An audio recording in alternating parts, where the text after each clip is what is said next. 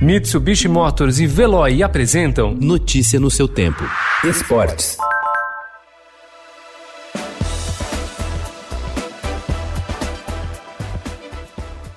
O Canindé, estádio da Portuguesa, tem chance de se tornar também a casa de outros clubes no retorno do Campeonato Paulista. O local passa por uma grande reforma, principalmente no gramado, para receber equipes que não poderão atuar em seus domínios no retorno do estadual, ainda sem data prevista. A Federação Paulista de Futebol informou à Lusa recentemente que o estádio é opção para outros times da capital. Pediu para deixar tudo preparado, inclusive ajudou a Lusa na repaginação do campo, com o envio envio de especialistas ao local. Um dos times que podem se beneficiar da utilização do Canindé é o Santo André. A equipe do ABC joga no Bruno José Daniel, mas o campo tem sido utilizado pela prefeitura da cidade como hospital de campanha para as vítimas da Covid-19 e não há previsão de liberação.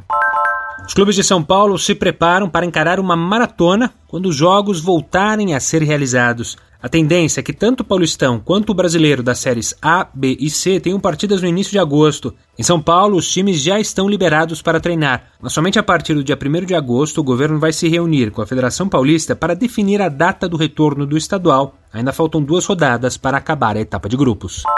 Flamengo e Fluminense decidem a Taça Rio na próxima quarta-feira no Maracanã. Se o Fla vencer a partida, conquistará o Campeonato Carioca. Se der Flu, os dois times voltam a se enfrentar em jogos de ida e volta. Ontem, na semifinal, o Flamengo bateu volta redonda por dois gols a zero, gols de Bruno Henrique, enquanto o Fluminense ficou no 0 a 0 com o Botafogo e avançou por ter melhor campanha.